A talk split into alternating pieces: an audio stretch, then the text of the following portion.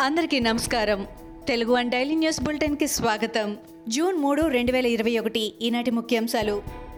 జగనన్న శాశ్వత భూహక్కు భూరక్ష సర్వే ఆలస్యం కాకుండా చర్యలు తీసుకోవాలని సీఎం జగన్ అధికారులను ఆదేశించారు. భూ సర్వేపై ఈవేళ సమీక్ష నిర్వహించిన జగన్ కోవిడ్ పరిస్థితుల వల్ల మందగమనంలో ఉన్న ఈ పథకాన్ని పరుగులు పెట్టించాలని సూచించారు. నిర్దేశించిన సమయంలోగా లక్ష్యాన్ని చేరాలని అన్నారు. సర్వేను పూర్తి చేయడానికి అధికారులు సమన్వయంతో ముందుకు సాగుతూ అంకిత భావంతో పనిచేయాలని జగన్ సూచించారు. అక్రమ సంపాదనపై ధ్యాస తప్ప విద్యార్థుల బాగోగులు పట్టించుకునే సమయం సీఎం జగన్కు లేకపోవడం దురదృష్టకరమని తెదేపా జాతీయ ప్రధాన కార్యదర్శి నారా లోకేష్ విమర్శించారు. కరోనా పరిస్థితుల దృష్ట్యా రాష్ట్రంలో టెన్త్ ఇంటర్ పరీక్షల రద్దును డిమాండ్ చేస్తూ పలువురు విద్యార్థులు తల్లిదండ్రులతో ఆయన వర్చువల్గా ముఖాముఖి కార్యక్రమం నిర్వహించారు. టెన్త్ ఇంటర్ పరీక్షలు రద్దు చేయకుండా వాయిదా వేయడం దుర్మార్గమని లోకేష్ అన్నారు. ఆంధ్రప్రదేశ్ కరోనా కేసులు క్రమంగా తగ్గుముఖం పడుతున్నాయి. కొత్తగా పన్నెండు వేలకు పైగా కేసులు నమోదయ్యాయి. గత ఇరవై నాలుగు గంటల్లో తొంభై ఎనిమిది వేల నలభై ఎనిమిది శాంపిల్స్ పరీక్షించగా పన్నెండు వేల ఏడు వందల అరవై ఎనిమిది మంది కరోనా బారిన పడినట్లు వైద్య ఆరోగ్య శాఖ తెలిపింది. అదే సమయంలో పదిహేను వేల ఆరు వందల పన్నెండు మంది కరోనా నుంచి కోలుకోవడం గమనార్హం. దీంతో మొత్తం కరోనా నుంచి కోలుకున్న వారి సంఖ్య పదిహేను లక్షల అరవై రెండు వేల రెండు వందల ఇరవై తొమ్మిదిలకు చేరింది. ఇక గత ఇరవై నాలుగు గంటల్లో కరోనాతో బాధపడుతూ తొంభై ఎనిమిది మంది మృతి చెందారు. రాష్ట్రంలో కరోనా కారణంగా మొత్తం పదకొండు వేల నూట ముప్పై రెండు మంది కన్నుమూశారు ఇప్పటి వరకు పదిహేడు లక్షల పదిహేడు వేల నూట యాభై ఆరు మంది కరోనా బారిన పడగా ప్రస్తుతం రాష్ట్రంలో ఒక లక్ష నలభై మూడు వేల ఏడు వందల తొంభై ఐదు యాక్టివ్ కేసులున్నాయి.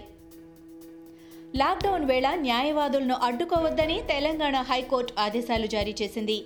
న్యాయవాది ఇచ్చిన సర్టిఫికేట్ ఉంటే వారి క్లర్కులు స్టెనోల్ను కూడా అనుమతించాలని సూచించింది. లాక్డౌన్ సమయంలో న్యాయవాదులు బార్ కౌన్సిల్ గుర్తింపు కార్డు చూపిస్తే అనుమతించాలని హైకోర్టు ఆదేశించింది.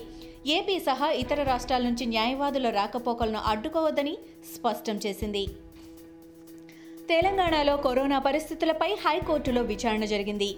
కోవిడ్ వ్యాప్తి నివారణ చర్యలపై దాఖలైన పలు ప్రజా ప్రయోజన వాద్యాలపై ప్రధాన న్యాయమూర్తి justice Hima Kohli justice B Vijaysen రెడ్డిలతో కూడిన ధర్మాసనం విచారణ చేపట్టింది.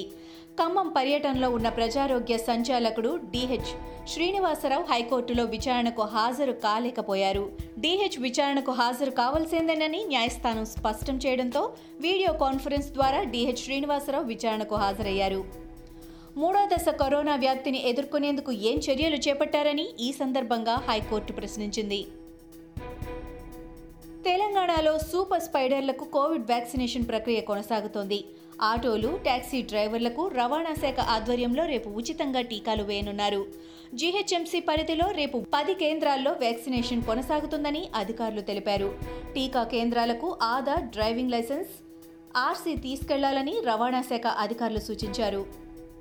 తెలంగాణలోని భూముల సమగ్ర సర్వేపై ముఖ్యమంత్రి కేసీఆర్ ఉన్నత స్థాయి సమీక్ష నిర్వహించారు. సిఎస్ సోమేష్ కుమార్ ఐటీ స్టాంపులు రిజిస్ట్రేషన్లు ఆర్థిక రెవెన్యూ సర్వే అధికారులతో పాటు వివిధ సంస్థల ప్రతినిధులతో సీఎం ప్రగతి భవన్లో సమావేశమయ్యారు. భూముల డిజిటల్ సర్వే చేసేందుకు ఆసక్తి కనబరిచిన వివిధ ప్రభుత్వ ప్రైవేట్ సంస్థల ప్రతినిధులు కూడా సమావేశానికి హాజరయ్యారు. కరోనాతో దేశంలో ఏర్పడిన విపత్కర పరిస్థితుల వేళ అన్ని రాష్ట్రాలకు ఉచితంగా టీకాలు పంపిణీ చేయాలని కేరళ అసెంబ్లీ కేంద్రాన్ని డిమాండ్ చేసింది. ఈ మేరకు రాష్ట్ర ప్రభుత్వం ప్రవేశపెట్టిన తీర్మానాన్ని సభ్యులంతా ఏకగ్రీవంగా ఆమోదం తెలిపారు.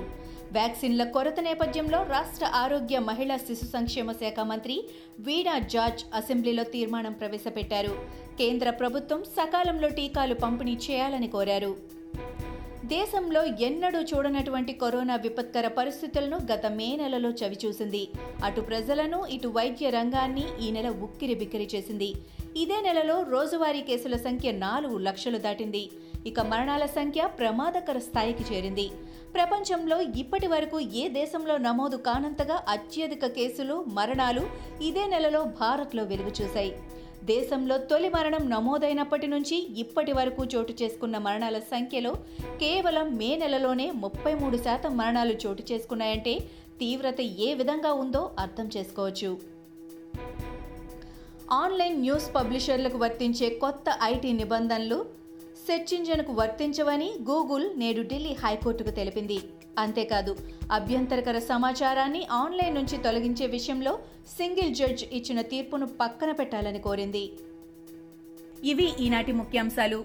మరికొన్ని ముఖ్యాంశాలతో మళ్ళీ రేపు కలుద్దాం. ఈ షోని క్రమం తప్పకుండా వినాలనుకుంటే మీరు ఈ షో వింటున్న ప్లాట్ఫామ్లో కానీ లేదా Google podcast Apple podcast Gaana మరియు ఏ ఇతర పాడ్కాస్ట్ యాప్లోనైనా సెర్చ్ చేసి సబ్స్క్రైబ్ అవ్వండి. కొత్త ఎపిసోడ్ వచ్చినప్పుడు మీకు అప్డేట్ వస్తుంది. అంతవరకు సెలవు. నమస్కారం.